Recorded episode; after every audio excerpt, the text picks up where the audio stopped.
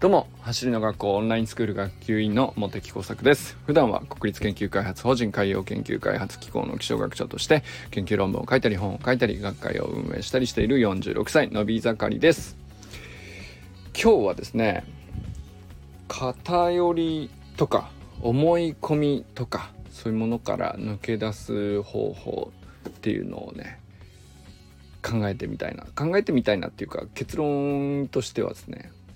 歴史こそね究極のメタ認知だなっていうふうに思いまして、まあ、そういう文脈を考えてみたんですけど、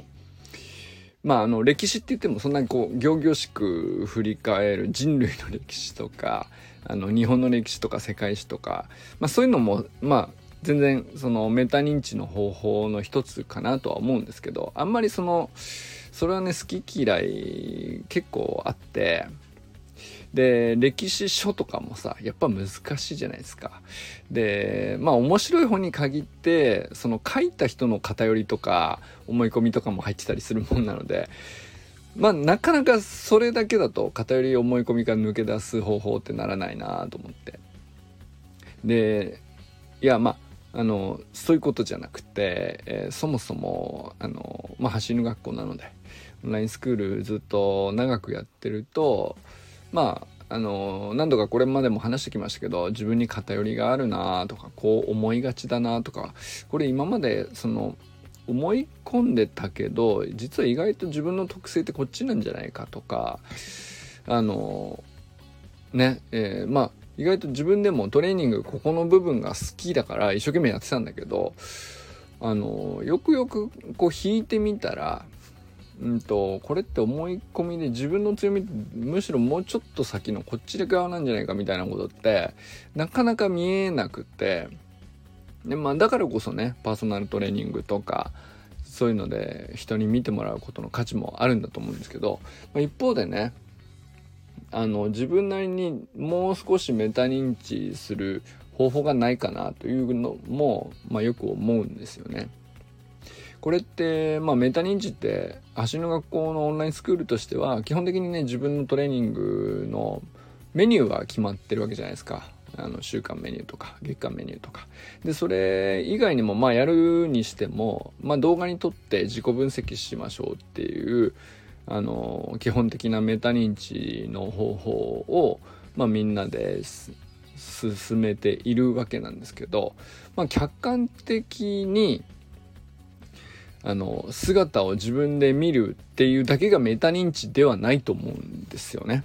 動きだけじゃないと。でじゃあ何かっていうとですね、あの例えば自分が本当に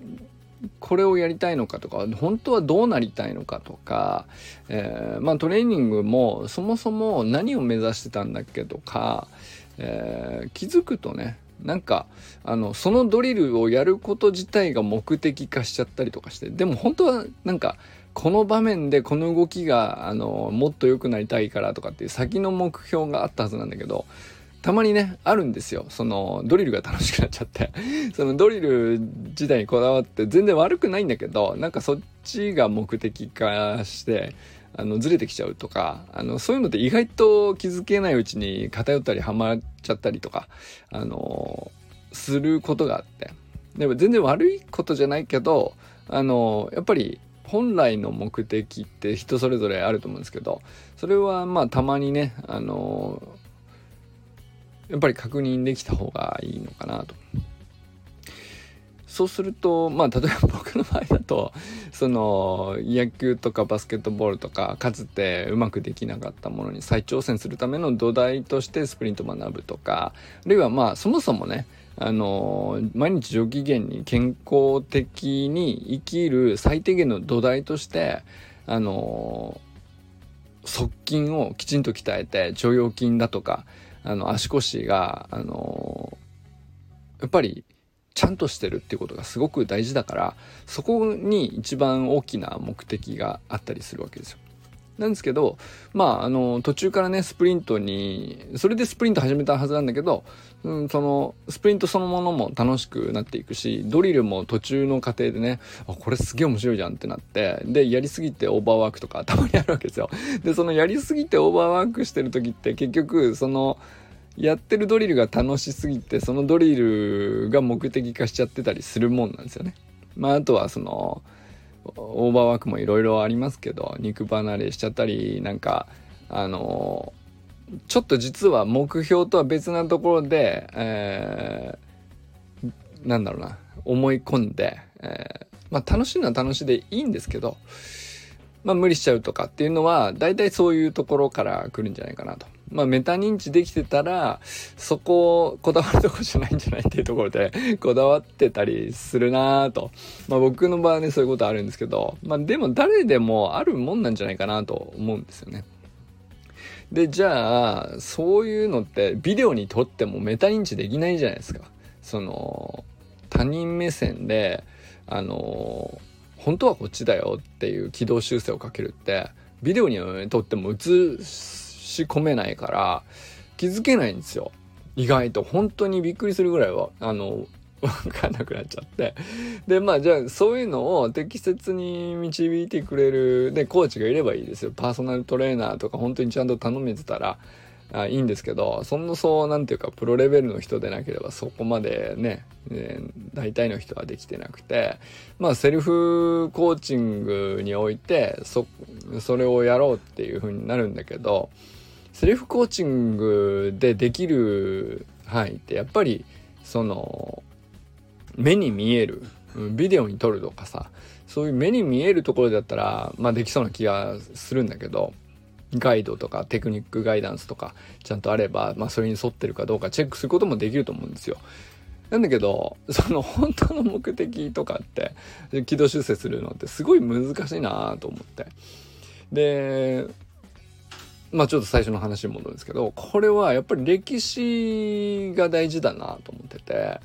あのまあ人類の歴史みたいな文脈でも大体よく言われるじゃないですか。こう人って大体同じようなミスを過去にしてて、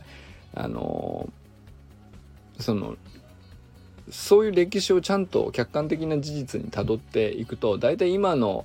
ねそのテクノロジーとか進化してても大体人間の陥るミステイクとか、あのハマっちゃう罠とかトラブルの種とかそういうストーリーって大体一緒なんですよね。だからあの歴史に学ぶんだよってこうまあ言うわけですよ。まあなるほどとまあなんだけどなかなかそのまあ歴史がね面白くなればそれはそれでいいことなんですけど、あのそんな本を読んでその過去のね偉人たちの歴史とか過去の国の成り立ちとかなんかそういうところから立ち返って い, いろんな人物と自分の人生重ね合わせて、あやっぱりこういうとこだなみたいな結びつけるのって結構遠くて難しいかなと思うんですけど、あのもっと短い歴史でもそれなりにね役立つんじゃないかなと思うっていう話ですね。まあ、だから自分の歴史なんですよ。でこれあの自分の歴史って言った時に自分の経験っていうのとはちょっと違うんじゃないかなと思ってるんですよ。自分の経験っていうと今の自分が過去こういうのがいいと思ってた、こういう風にやった時にこういう風に失敗したとか、あの同じこと言ってるようなんですけど過去をたどってるようでいて、そこって要するにか自分の偏りだとか自分の思い込みからは逃れきってないというか、むしろそれが満載の状態で過去をたどっていて、でそのけこういう経験があったから今こうなんだとかっていうふうに単純にねあのたどる過去をたどるってことをやると大体偏りと思い込みの半分以上こうそういうのにまみれた過去の、えー、景色というのが思い出されてきて、でそうすると今の自分の思い込みとか偏りもやっぱりそのまんま気づけないっていうか、で結局未来においてもその偏りを引きずったまんまに思い込みを引きずったまんまだったりっていうことがね起こってたんじゃないかなとうん、でなかなか抜け出すのは難しいよねと思ったんですよ。なんですけどおじゃ本当に歴史っていう部分でいくと経験とは何が違うんだろうなと思ったんですけど、あの単純にあの経験と何が違うかっていうと、起こった事実だけを何年何月にこれがあったでこれに入学したとかさ、まあ例えばオンラインスクールに何年何月に自分は入学したとか、えー、例えばねあの 入, 入学の時の登録したメールの申し込みの日付とか、そういうのって事実じゃないですか。でこれは経験ではなくて、えー、実際に自分がやった確かな事実なんですよ。それただの事実なんで、あのーまな、それの事実だけから直接学ぶっていうのはあのできそうにないなと思うんで、あんまりねこう目を向けないと思うんですけど、ただねこれ並べるのが結構大きくて、事実を並べるでいっしゅうかんごにこういうメールが来た、それを開封したのかどうかとかで、その時どう思ったかじゃなくて、えー、その時何をしたかという事実だけをあのたどると。で一つ一つやってみて、で当時、えー、何年生で何歳ででその走りの学校オンラインスクールに入学した当初、それ以外のこと身の回りの環境としてはあのこういうことが起こっていたとか、まあ、世の中で言えばこういう時事があったとかね、うんとこう例えばオリンピックがちょうど行われてた時だったなとかっていう人もいるかもしれないし、まあ、そ, その世の中的にはこういう状況だったとか、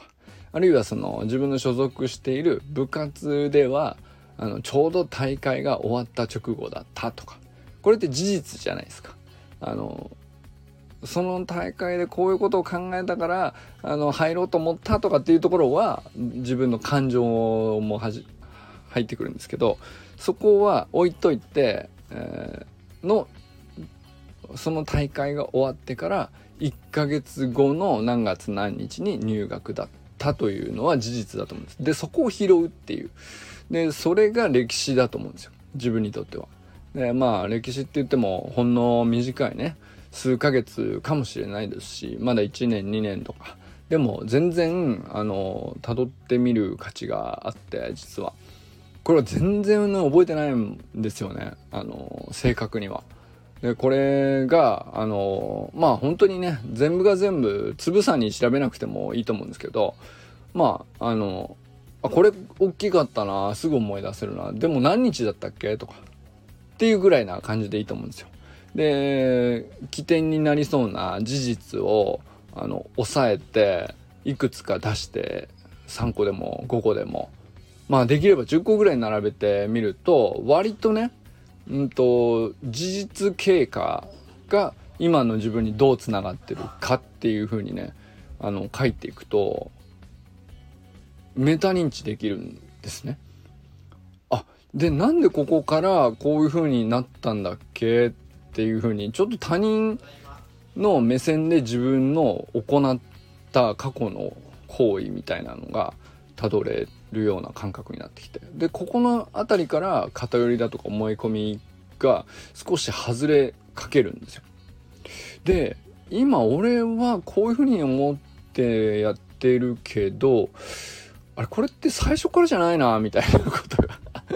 多分ね途中で起こってたりするんですよね。あのー、なんだろうな、あのー、僕だったら最初にねんまえからねオンラインスクールに入っていて、あのー、最初の半年からはちかげつぐらいまでは、まあ、ただただひたすらにね言われるがままに出された宿題のトレーニングもめちゃくちゃそのまんまやってた、何も考えずにみたいな、なんていうかあのー、まあ回数も休憩時間とかもめちゃくちゃ丁寧に守って、で雨の日も風の日もっていう感じでねやってて、でその次そのあたりをこうとそのあたりからまあ明らかにねタイムとかがはっきり結果が出てきて、でまあじゃあ今度走るっていう回数の方にね、いかにこうフィジカルアップをアップデートしていくかみたいなところにフェーズに入っていくんですけど、それが半年からまたいちねん近くあったんですけど、でその後なんでしょうね、まあ一通りのテクニックというか走り革命理論で、えー、教わるテクニックみたいなのは、例えばこう普及員講習が受けたり、えー、レベルにレベルさんレベルよんつって上がってって、えー、インストラクターとしてね、あのまあレベルごまで上がっていくことに、まあ、ちょっとシフトしていきながら、同時にオンラインスクールの月間メニューも結構ね追い込んで吐きそうになりながら走ったりとかねやってましたからね。でまあそういうところまでが結構いちねんぐらいあったりとかして、でその後うんとそうですね、まあそこまでやったから飽きたとかっていう風になりそうかなと思ったんだけど、意外とそういう風にはならなくて、ただあの完全にそのスプリントトレーニングそのものの練習量としてはその時期からだいぶ減らしていくようになっていくフェーズがあるんですよね。でまあ今もそこに続いてはいるんですけど、でそれ何かっていうと、やっぱりそのもともと本当の目的としてやりたかった草野球で、それをより楽しむためにスプリントトレーニングを始めていたので、じゃあまあ草野球とかバスケットボールとか、そっちにどうやってね、あのこの土台使ってどこまでえ楽しくやれるのかなっていう方にシフトチェンジしていくフェーズがあって、でなおかつ、うん、まあそれでねすごいあの楽しくもやれたので、全然その草野球にも生きてよかったなとか、あのいろんな人と野球しようって思ったりとか思えたので、でそういうフェーズがありつつ、あのある時期からちょっとフィジカル的には右の大臀筋の張りが全然抜けないなっていう時期が来て、これはちょっと蓄積させちゃったなみたいな、あのそういう時期が来て、まあ、今も抜けてないんですけどあの、まあ、そんな感じなんですよね。でこのお尻っていつからやってるっけみたいな、もう相当長いぞみたいな状態になってるんですけど、で単純にオーバートレーニングかっていうとそうじゃなくて、えーそのまあ、最初ね一時期あのトレーニングでやりすぎたものもあるんだけど、一回治った後に今度はその逆にトレーニング量減ったんだけど、あの仕事で座りっぱなになりすぎで、多分ねそれが一番良くなかったんじゃないかなと思うんですけど、それでちょっと腰の上の方にまで最初大臀筋がちょっと張ってたぐらいだったんだけど、だんだんね上がってきちゃったりとか、あそういう風になっていたなと。ここってえっとそれこそ張りがいつからこっちに移ってきたとかっていうのは、あの経験ではなくて、で感情とかもなくて、ただの事実なんですよ。でこれはあのー、そうなんですね。だからそのそで本当はですね、そういうもっとたどると、その辺のそういえばこの辺の腰の痛みを取りたくて、いやずっと座り仕事だと結構腰に来るんですけど、でその腰の痛みって運動不足で最初になったので、それを取りたくてさんねんかよねんぐらい前に初動負荷トレーニングに行き始めたっていうところから、そういえばスタートしてたんだったみたいな戻ってんじゃんみたいな感じになってて、あれあれみたいなことに気づいたりとかね。でまあそうすると、じゃあなんだ今やる本当はやった方がいいこととか、やった方がいい量とか、やった方がいいメニューとか、えー、どこに戻るのがいいのかとか、もし、もしくは別な場所にこうずらして、えー、中身を変えていくのがいいのか、あのー、やっぱりそこはねなんかあの振り返らないと気づけないな、なんとなく調子悪いなみたいな感じのまんまでねいたんで、あのー、このメタ認知はね大事だなとまあ思ったという話でございました。これね歴史こそねやっぱ究極のメタ認知だなっていうのがね、もう自分でやってみたただの感想でしかないんですけど、でもやっぱりそのまあ、僕も研究者なので、あの自然現象に関してはね、できるだけ偏りを排すとか思い込みを排除して、客観的なデータだけを見て、理論的な数式であるとか、あの他の第三者の審査をあの散々繰り返してチェックしてもらってみたいなことをやるので、その客観的であることっていうのは、あのどんだけエネルギー注いでもなかなか抜け出せないってよく分かっているし、できるだけね、